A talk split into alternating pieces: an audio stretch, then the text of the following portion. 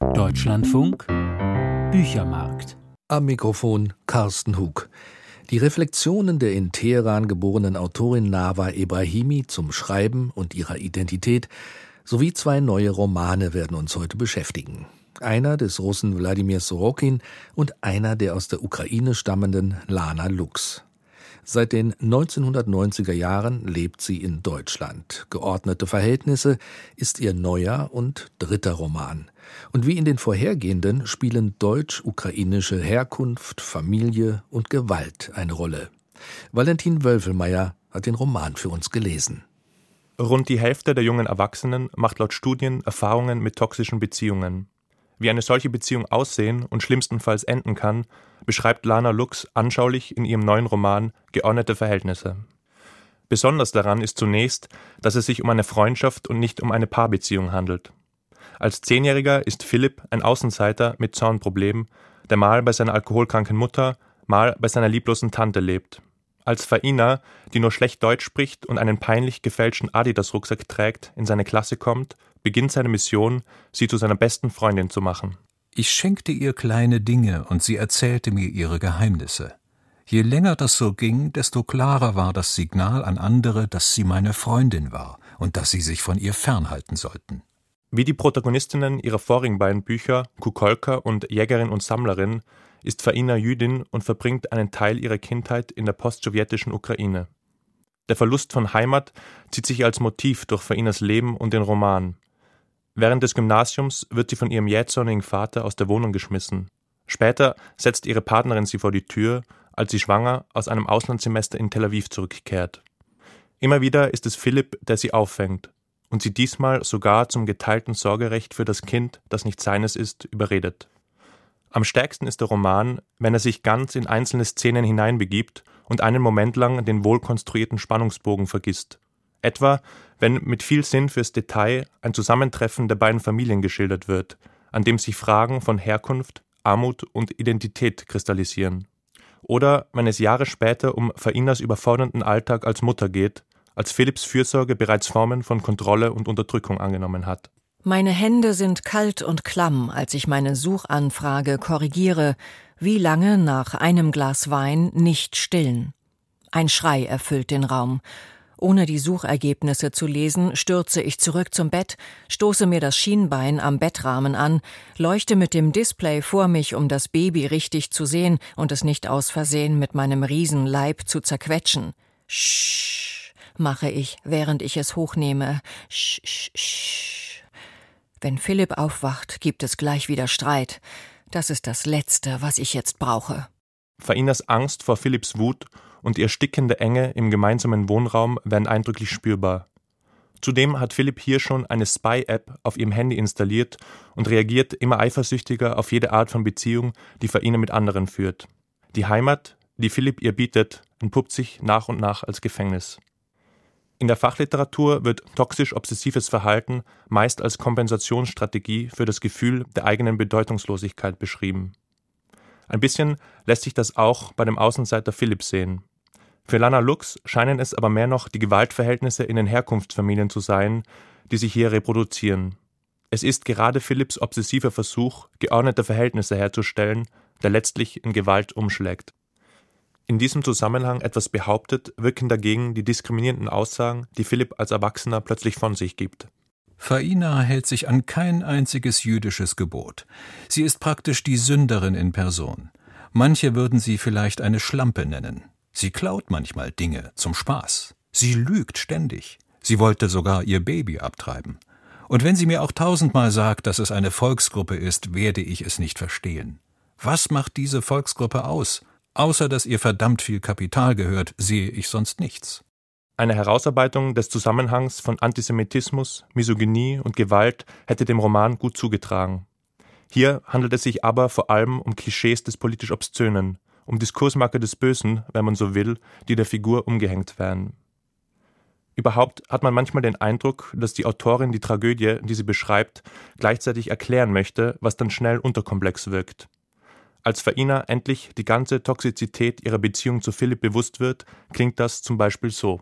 Ich habe ihn zum Monster gemacht, indem ich ihm die erste Ohrfeige verzieh und auch die zweite, habe ich letztens zu meiner Therapeutin gesagt. Sie sagte nur, es sei typisch für Menschen, die von häuslicher Gewalt betroffen sind, sich selbst die Schuld zu geben. Außerdem fange Gewalt nicht erst bei der Ohrfeige an. Psychische Gewalt sei genauso schlimm, auch wenn sie keine blauen Flecken hinterlasse. So hatte ich es noch nie betrachtet. Nicht nur weiß man das alles bereits, wenn man das Buch bis hierhin gelesen hat. So generisch beschrieben, überzeugt es auch nicht als Teil von Fainas bitterem Erkenntnisprozess. Der Gemeinplatz wird der Gewalt nicht gerecht, die Lana Lux streckenweise so subtil wie aufreibend schildert. Valentin Wölfelmeier hat den Roman Geordnete Verhältnisse von Lana Lux vorgestellt. Erschienen im Verlag Hansa Berlin. 288 Seiten kosten 23 Euro. Ein dicker Hintern sei das wichtigste Arbeitsinstrument von Politikern. Das sagte der russische Schriftsteller Wladimir Sorokin mal in einem Interview. In seinem jüngsten Roman Dr. Garin hat Sorokin einen, eine prominente Riege von Politikern zu gut gepolsterten Patienten eines besonderen Sanatoriums gemacht. Es ist der Ausgangspunkt für eine aberwitzige Reise. Guido Graf hat Dr. Garin gelesen. In Der Schneesturm, Wladimir Sorokins Roman von 2010, versucht Dr. Garin durch einen Schneesturm in das Dorf Dolgoje zu gelangen, um die dortigen Bewohner mit einem Impfstoff gegen das bolivianische Virus zu impfen, das sie infiziert hat und die Menschen in Zombies verwandelt. Doch bald braucht er Selbsthilfe. Er verirrt sich im Schneesturm und wird erst in letzter Minute gefunden.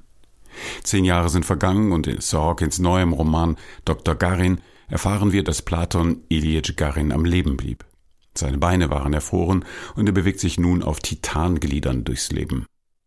Als berühmter Psychiater und Chefarzt des Altai-Zedern-Sanatoriums hat er eine neue Methode entwickelt, den psychiatrischen Hypermodernismus. Unter zur Hilfenahme einer elektrischen Gummikeule namens Blackjack setzt er sie erfolgreich bei der Behandlung seiner Patienten ein. Einer davon, Wladimir, kann schließlich nur einen Satz noch sagen. Ich war es nicht. Diese Patienten waren mal Politiker, aber ihr Aussehen ist eigenartig. Der Patient namens Donald war ein großer, weißer, stellenweise mit winzigen rötlichen Sommersprossen gesprenkelter Hintern. Am oberen Teil dieses Hinterns saßen ein riesiger Mund mit wulstigen Lippen, eine Art flache Nase mit Nasenlöchern und weit auseinanderstehende, durchaus schöne Augen, etwa fünfmal so groß wie normale menschliche Augen. Aus den runden Seiten des Hinterns reckten sich zwei dünne, biegsame Arme mit vierfingerigen Händen. Die Vorderseite des Patienten war unten an der Stelle des Geschlechtsorgans glatt und leer. Die vergleichsweise idyllische Welt, überall sonst tobt ein immerwährender Krieg, wird durch einen Atombombenabwurf der Kasachen ganz in der Nähe zerstört. Die Überlebenden werden von riesigen Robotern, den Majakowskis, aus dem Sanatorium getragen und begeben sich auf eine lange und groteske Reise auf der Suche nach irgendeiner Art Frieden. Schon in Der Schneesturm hat Sorokin seine Leidenschaft für die russische Literatur des 19. Jahrhunderts ausgelebt. Und auch in diesem Nachfolgeroman Dr. Garin mangelt es nicht an Referenzen zu Tolstoi, Dostojewski, Gogol oder Tschechow. Sorokins Protagonist wirkt ohnehin, als wäre er aus dem 19. Jahrhundert in eine Steampunk-Travestie der nahen Zukunft gefallen. Herauskommt, wie eigentlich in allen Romanen Sorokins, ein konzeptueller Stilmix, eine ebenso furchterregende wie groteske Welt, in der Krieg zur Norm geworden ist und die Technologie und archaische Aggression mit merkwürdigen Kreaturen und beißender Satire verknüpft. Aber etwas ist diesmal anders. Statt wieder einmal alles in einem Massaker oder lähmender Unterdrückung enden zu lassen, gesteht Sorokin seinem Dr. Garin einen Antrieb zu, weiterzumachen. Es handelt sich dabei, wie könnte es anders sein, um die Liebe. Er hat mit Mascha eine unerschrockene Frau gefunden, die ihn liebt und für die er bei aller Desillusionierung und Erschöpfung unbedingt kämpfen will. Die Vergangenheit ist ein Rucksack voller Steine. Man muss ihn aufschneiden, damit die Steine herausfallen. Dazu braucht man ein Messer. Stimmt. Mascha zog seine lange, gestreifte Unterhose herunter. In meinem Fall war das der Krieg. Er hat meinen Rucksack voller Kindheitstraumata und jungen Mädchenleiden aufgeschnitten. Jetzt reise ich mit leichtem Gepäck. So leicht, dass ich mich in die Zukunft aufschwinge und die Gegenwart überspringe. Ich bin eine Futuristin. Mascha ergriff Garins schwere Hoden. Soll ich Ihr Messer sein? fragte Mascha ernst. Mein Rucksack ist aus steinhartem, salzverkrustetem Material, überwuchert mit fossilen Ablagerungen. Das Messer wird knirschen und dann brechen. Keine Sorge, es hat eine harte Klinge. Und wenn es zerbricht, dann zerfetze ich diesen verdammten Rucksack mit meinen eigenen Zähnen. Spätestens seit Sorokins Roman Der Tag des Oprichnik stehen seine retrofuturistischen Entwürfe erkennbar in einem Zusammenhang mit der Entwicklung des russischen Staats. Doch mit diesem neuen Roman wird deutlich, dass Sorokin, der seit dem Überfall Russlands auf die Ukraine mit seiner Familie in Berlin lebt, nicht bei einer konzeptuellen Dekonstruktion der Gegenwart stehen bleiben möchte. Sein Dr. Garin ist wie ein fahrender Ritter in einer archaischen Zukunft, der pflichtbewusst versucht, den Absturz ins Chaos zu überstehen. Ein liebender Ritter auf einer Reise durch eine untergehende Welt, von seinem Autor ausgestattet mit Elementen aus Folklore, Zirkus und Computerspielen, gibt Hoffnung durch Liebe. Der russische Literaturtheoretiker Michail Bachtin hat in der Kombination von Erhabenem und Profanem wie Karneval oder Zirkus ihn repräsentieren, auch eine Voraussetzung für Demokratie gefunden. Wladimir Sorokin hat mit seinem Roman dafür eine ideale literarische Anwendung geliefert. Guido Graf über den Roman Dr. Garin von Wladimir Sorokin. Erschienen im Verlag Kiepenheuer und Witsch, 592 Seiten kosten 26 Euro und übersetzt aus dem Russischen hat ihn Dorothea Trottenberg. Nava Ibrahimi, 1978 in Teheran geboren, kam als Dreijährige mit ihren Eltern nach Deutschland. Sie studierte später in Köln Journalismus und Volkswirtschaft, arbeitete als Redakteurin und veröffentlichte 2017 ihren Debütroman 16 Wörter. Der wurde gleich ausgezeichnet. 2020 folgte der zweite Roman, Das Paradies meines Nachbarn, und im darauffolgenden Jahr gewann Nava Ibrahimi mit ihrem Text Der Cousin den Ingeborg-Bachmann-Wettbewerb in Klagenfurt. In Graz, wo die Autorin mit ihrer Familie lebt, hat Nava Ibrahimi im vergangenen Jahr an der Universität zwei Vorlesungen gehalten. Die liegen nun mit einem weiteren Text als Buch vor. Wer ich geworden wäre, wenn alles ganz anders gekommen wäre, heißt es. Und die Autorin reflektiert darin ihre Herkunft, ihre Identität und wie diese mit der Imagination und dem Schreiben zusammenhängen. Herzlich willkommen, Nava Ibrahimi. Hallo, ja, vielen Dank für die Einladung. Ihr Buch besteht aus drei Teilen. Zwei Teile die Grazer Vorlesungen zur Kunst des Schreibens. Dann gibt es noch die Rede zur Wiedereröffnung des Burgtheaters aus dem Jahre 2021. Wie gehören denn diese drei Texte zusammen? Ja, also der erste Text, das waren ja zwei Abende im Grazer Literaturhaus. Im ersten Text beschäftige ich mich allgemeiner mit der Frage, wieso schreibe ich, wieso habe ich damit angefangen, was drängt mich dazu. Der zweite Abend war dann eher dem Thema Ich in der Literatur gewidmet, beziehungsweise meinem Verhältnis zu diesem Ich.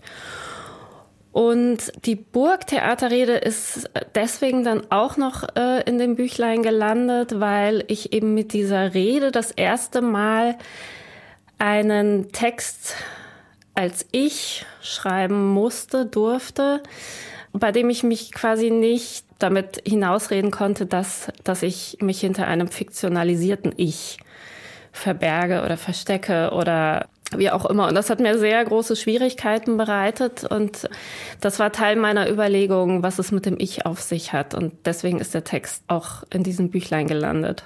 Sie beziehen sich ja in Ihren Vorlesungen genau auf diesen Text, auf diese Rede zur Eröffnung des Burgtheaters und schreiben, wie sie das blockiert hat, plötzlich als Ich aufzutreten und sich zu artikulieren. Genau, weil ähm, ich, ich hatte ja einige berühmte Vorredner, ähm, also zum Beispiel Navid Kermani. Und ich mag seine Texte sehr, ich mag die Versöhnlichkeit, ich mag diese Vogelperspektive, diese Fähigkeit, quasi eigene Befindlichkeiten auch außen vor zu lassen und zu analysieren. Und ich, ich wollte unbedingt auch so einen Text schreiben. Und ich habe dann aber gemerkt, dass ich so hadere auch mit meiner Rolle als migrantische Person auch wahrgenommen zu werden und wie ich vermutete auch eingeladen worden zu sein, dass ich dieses Ich einfach nicht so außen vor lassen konnte und ganz vieles thematisieren musste und wirklich nur fast in so einer Art Suada all das hervorbrechen lassen musste. Und das war für mich eine ganz neue Erfahrung, weil ich dachte, dass ich eigentlich so nicht sei. Also ich hielt mich eigentlich auch immer für jemanden, der versöhnlich ist und eigentlich handreichend. Und ja, deswegen äh, war diese Rede für mich schon auch ein sehr spezieller Text oder eine sehr spezielle Herausforderung. Sie schreiben in Ihren Vorlesungen jetzt in Anspielung auf Sadie Smith, ich hielt mich lange Zeit für eine unmögliche Identität. Was ist denn dieses Kernproblem des Ich-Sagens? Was ist das, was diese unmögliche Identität für Sie ausgemacht hat? Was es schwierig gemacht hat, dieses Ich zu behaupten? Ja, ich glaube, da muss ich ein bisschen zurückgehen. Also es war wirklich dieses Aufwachsen als Ausländerkind in den 80er Jahren in Köln und Umgebung in einer sehr weißen Mehrheitsgesellschaft. Ganz, ganz lange dachte ich, dass ich so nicht richtig bin, weil ich ja in meiner, in meiner weißen Umgebung, in meiner Klasse, bei meinen Freundinnen immer versucht habe zu verstecken, wer ich eigentlich sonst noch bin. Also all das Iranische an mir, also all das, was mich von zu Hause aus geprägt hat. Und weil natürlich auch die Mehrheitsgesellschaft von mir immer verlangte, mich zu positionieren. Also was bist du? Bist du Iranerin? Bist du Deutsche?